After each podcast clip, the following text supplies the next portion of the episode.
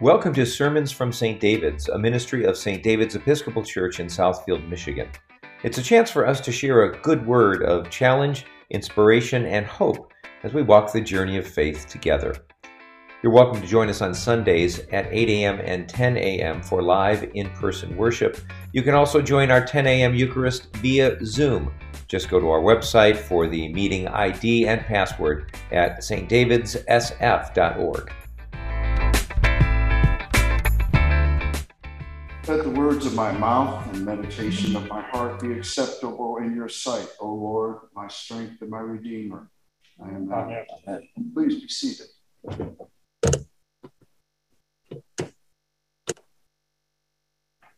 Boy, come down off that tree. Have you ever heard those words before?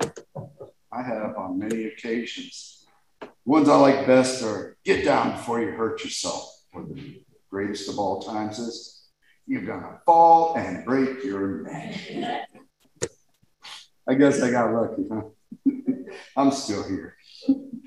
But no, I'm not here to give y'all instructions to how to climb a tree today.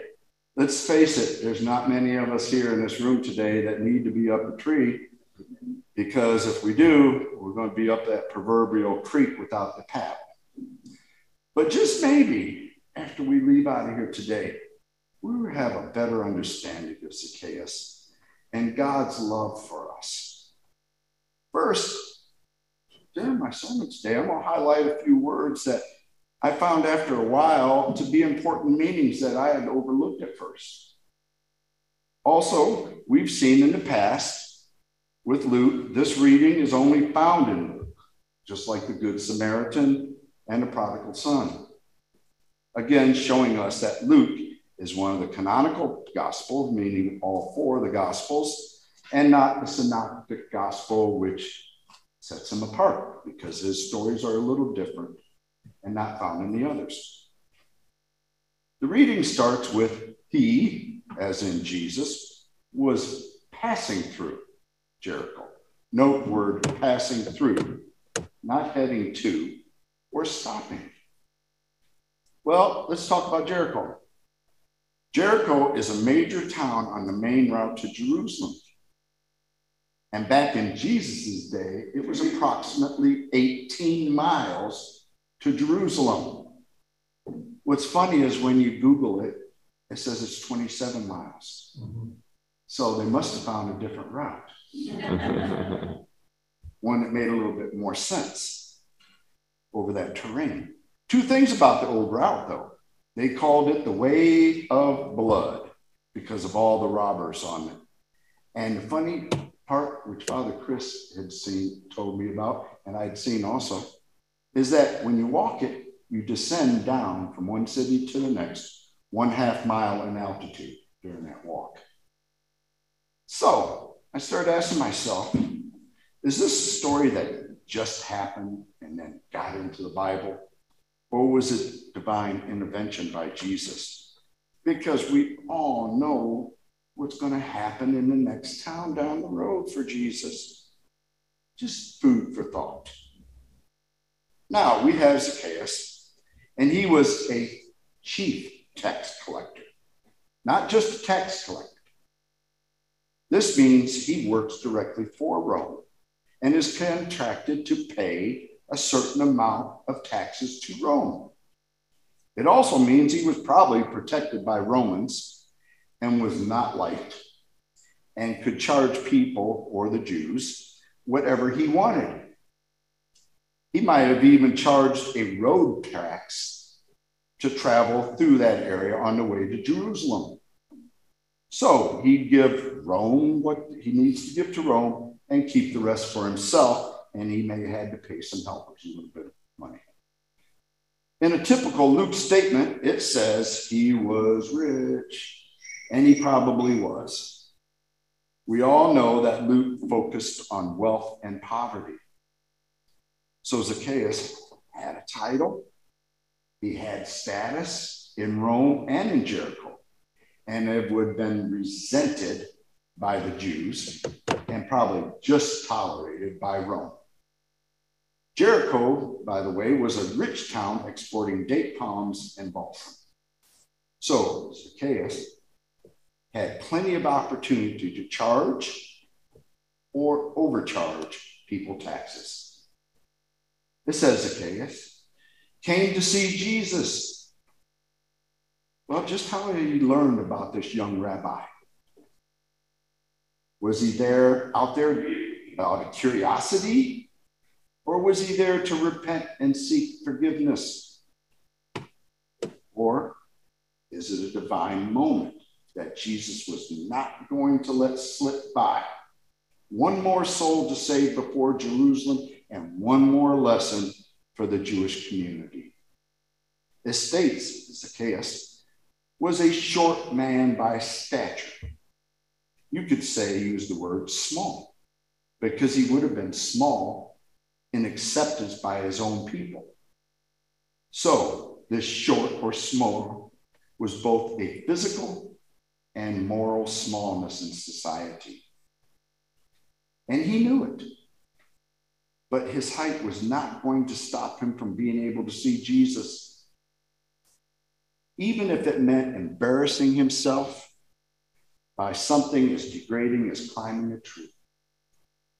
I can see what the crowd would have said about this approach by Zacchaeus, but he was a man on a mission, just as Jesus was. And I believe this is a divine moment. Again, my belief, I don't think anything Jesus ever did once he started his ministries was by chance, including that march to Jerusalem and to save every soul he could along the way. Jesus confronts Zacchaeus, which if you think about it, is different from others because they all confronted him. He tells Zacchaeus, get out of the tree. Why? Because Jesus must stay at Zacchaeus' house today. Two thoughts here. My first thought was Jesus has reversed the role of the Jewish customs and courtesies. It would have been Zacchaeus' responsibility to offer food and shelter to someone traveling, especially someone like Jesus. But Jesus knew exactly what he was doing. He had, he had work to do before he headed down the road. And the word of the day, sense of urgency, because Jesus had a mission. So Zacchaeus comes down and welcomes Jesus. And what happens next? The crowd begins to grumble that Jesus would stay at the house of the sinner. Well, isn't that something new for Jesus to hear? I'm sure somewhere lurking was a Pharisee or two, and they were just leaving to cheer against Jesus as they always did. This shows us again that the rich and privileges were not going to be accepted by normal Jews. And they couldn't even agree that Jesus was the Messiah. You know, we see this today only too well. What money, greed, and corruption can do to a person, it can poison their souls, versus using that money and power for the good of all people. And yes, still today, the Jews do not believe Jesus was the Messiah, but a great prophet. But that's all right. So apparently Zacchaeus got the memo, because without any prompting or parables from Jesus, Zacchaeus understood that you can't serve God and money at the same time. Zacchaeus, unlike that other rich man in Luke 18:18-23, would not give up his earthly riches for the treasures in heaven. This prompted Jesus to say those famous words, that it would be easier for a camel to pass through the eye of a needle than a rich person to enter the kingdom of God.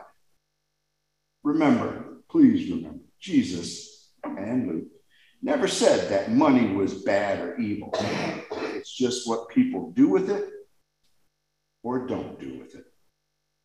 Now, Zacchaeus asked for nothing, but volunteers 1/2 of all of his riches to the poor, and then said if he had defrauded anyone of anything, he would repay it back 4 times the amount. This is amazing, because Torah only requires restoration plus 1/5, 4 times the amount. And if it is has to do with the theft of an animal, now we can get into 2 or 3 or 4 times, 5 times the amount. But we'd have to go read the Bible together to get all that info. Zacchaeus is not doing this to win over the crowd or to impress Jesus. But I think, and I believe this to be true repentance, that these are the fruits of his labor that he freely offers and are worthy in the eyes of God, and that would please the Creator. Obviously, Jesus and God are well pleased because Jesus proclaims that salvation has come to this house today because Zacchaeus has shown his faith and repentance. Just think about this. Anywhere Jesus went, he brought forgiveness, he brought love, and he brought salvation. If we just come down out of that tree, or the other saying, off our high horse, and repent and then ask for salvation, it's there. Now it says, he too is the son of Abraham, clearly meaning that both Jesus and Zacchaeus are Jewish, making them God's chosen with all the promises that comes of being God's people. Now we get to the real deal statement for me. As a matter of fact, the whole gospel could be summed up into one sentence. That's the very last one. For the Son of Man came to seek out and to save the lost. The earlier writing in here is just to clarify his ministry and to show how hard it is to follow Jesus, which he told us it would be. He never said it would be easy. That one sentence tells us what Jesus' purpose was on earth, and that everything he did was to fulfill scripture and prophecy. Jesus has shown us how to live through his ministry. He came to save the lost and their very souls, just like a shepherd would do his flock. Now we must do for our flock as Christians.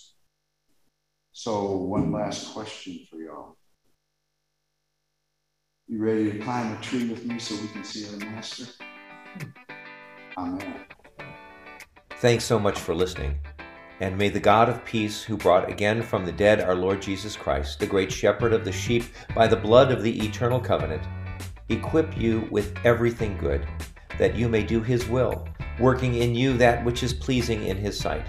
Through Jesus Christ, to whom be glory forever and ever. Amen.